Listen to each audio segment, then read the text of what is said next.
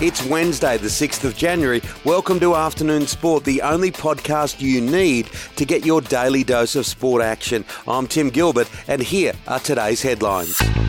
Will Pucovski has been cleared by an independent neurologist to play in the New Year's Test match at the SCG. Pucovski suffered concussion symptoms after being struck in the head by a bouncer during a warm-up match against India A at Drummoyne Oval.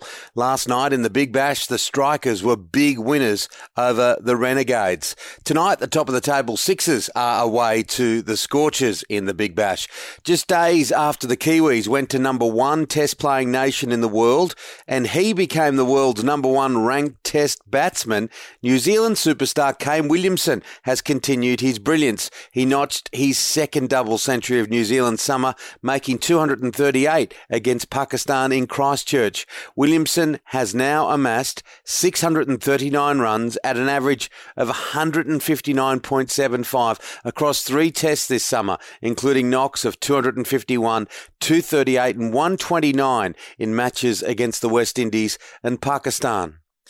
Former English Premier League midfielder Jordan Mutch will link with his former coach Carl Robinson after signing with the Western Sydney Wanderers for the remainder of the A League season.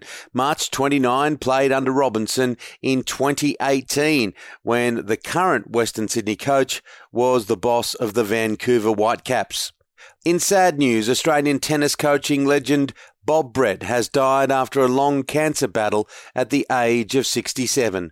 Brett worked with Grand Slam champions Boris Becker, Goran Ivanisevic, Johan Kriek, and Marin Cilic, plus Australians Paul McNamee and Peter McNamara in a career spanning almost five decades.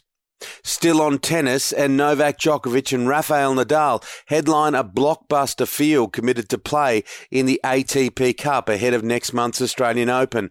Only Roger Federer is missing from the top 15. Nick Kyrgios isn't in the Australian squad as our third ranked singles player.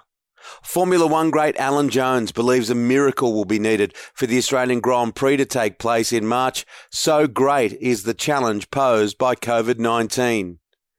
And finally, Australian NBA fans held their breath as injury plagued star Dante Exum collapsed on the court, sparking fears that he had snapped his Achilles. Thankfully, it was just a calf strain.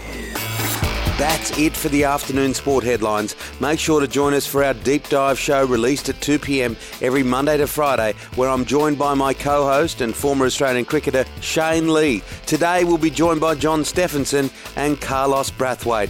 Hit subscribe on your podcast app now so you don't miss it.